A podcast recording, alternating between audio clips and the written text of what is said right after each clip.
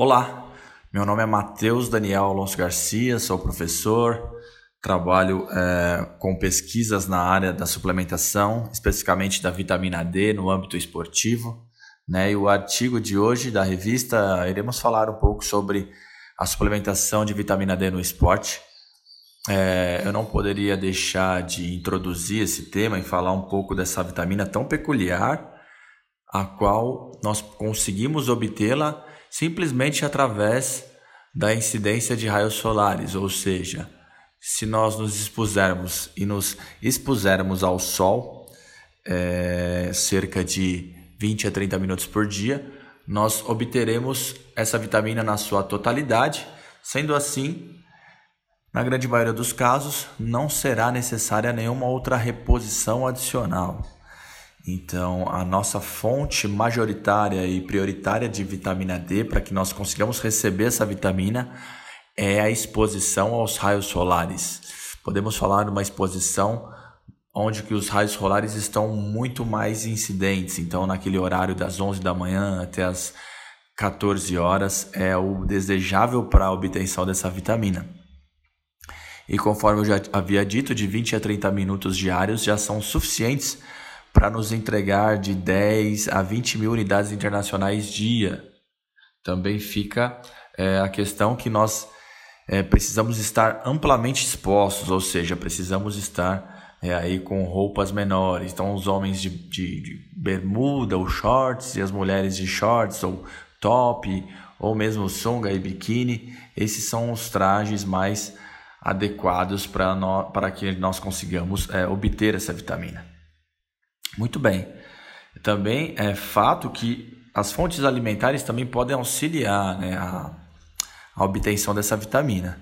Então, alguns alimentos não são muitos, né, o leque não é tão grande, mas alguns alimentos, como alguns peixes, igual é, o salmão, a sardinha, o arenque, o atum, contém quantidades é, substanciais de vitamina D, que podem nos auxiliar também, de alguma forma, é, a obtenção dessa vitamina. Então, é, alguns desses poucos alimentos também, de alguma forma, podem nos ajudar a que nós consigamos manter níveis plasmáticos dessa vitamina em torno de 30 nanogramas por ml, pelo menos para grande parte da população. Isso é um índice é, considerado como desejável. E essa vitamina, ela nasceu ela, ela foi reconhecida primeiramente sobre a importância no metabolismo ósseo. Quando nós eh, olhamos para a saúde do osso, essa vitamina tem uma importância reconhecida juntamente com o cálcio, juntamente com o fósforo, onde ela garante níveis desejáveis dessa vitamina, né? níveis é, onde nós encontramos 30 nanogramas por ml, por exemplo, são necessários para que nós é, tenhamos uma boa saúde do nosso esqueleto. Então, isso é um sítio alvo dessa vitamina, onde os primeiros estudos reconheceram a importância dessa vitamina nesse tecido. Atualmente, já em meados do século 2000, né, dos anos 2000, é, nós, é, os pesquisadores começaram a identificar que essa vitamina seria importante para outros tecidos e não só para o tecido é, é esquelético mas outros tecidos como é, células do sistema imunológico, alguns órgãos-alvos como intestino, pulmão, mesmo a musculatura estriada esquelética ou a musculatura cardíaca, também começaram a ter uma certa importância pela ação dessa vitamina, principalmente por um coadjuvante muito importante, que é o seu receptor nuclear chamado de VDR.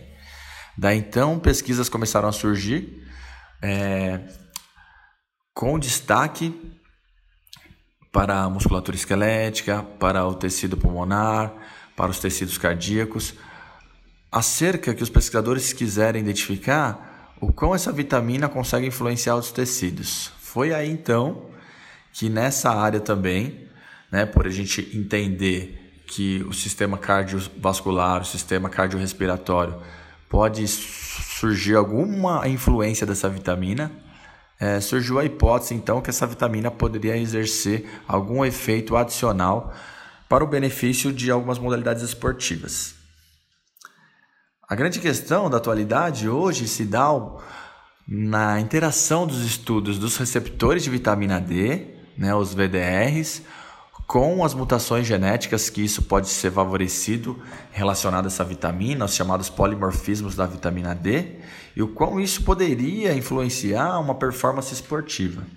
Então, algumas hipóteses temos hoje em relação à vitamina D e o exercício, que a vitamina D poderia influenciar uma resposta melhor frente ao exercício.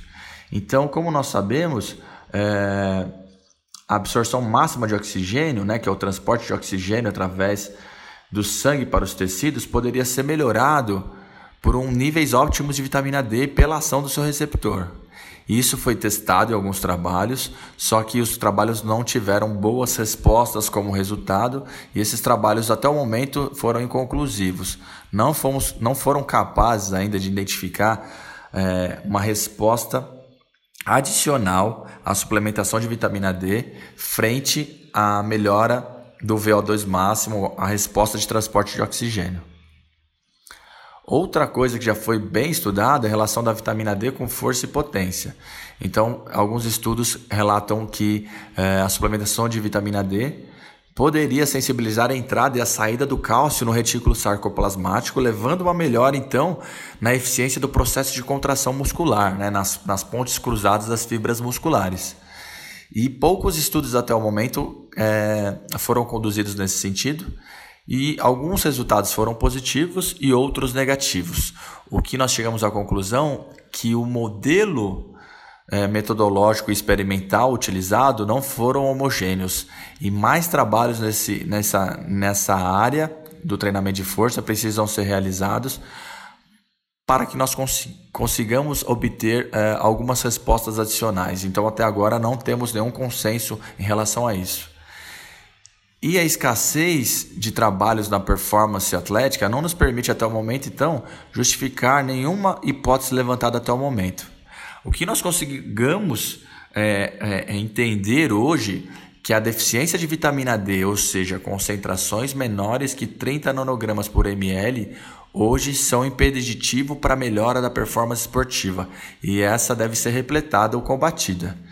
Então, em suma, em resumo, o que nós temos de certeza hoje é que a deficiência de vitamina D ela deve ser combatida de alguma forma, né? Ou através de fazer com que esse atleta se exponha mais ao sol, possa treinar ao sol, ou recomendação de suplementação para esse atleta, baseado aí nos seus exames de sangue, né, seus exames laboratoriais, para que possamos é, ser a, a, assertivos na repressão dessa deficiência.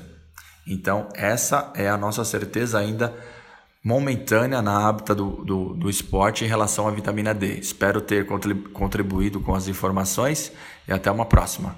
Obrigado.